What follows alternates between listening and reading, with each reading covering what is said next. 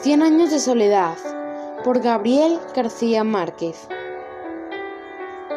La primera edición de Cien años de soledad fue publicada el 5 de junio de 1967 por la editorial sudamericana de Buenos Aires. El inolvidable comienzo de su obra legendaria.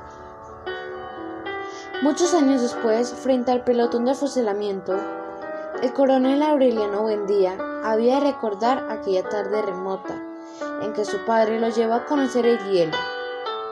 Macondo era entonces una aldea de 20 casas de barra y caña brava construidas a la orilla del río de aguas diáfanas que se precipitaban por un lecho de piedras polidas, blancas y enormes como huevos prehistóricos.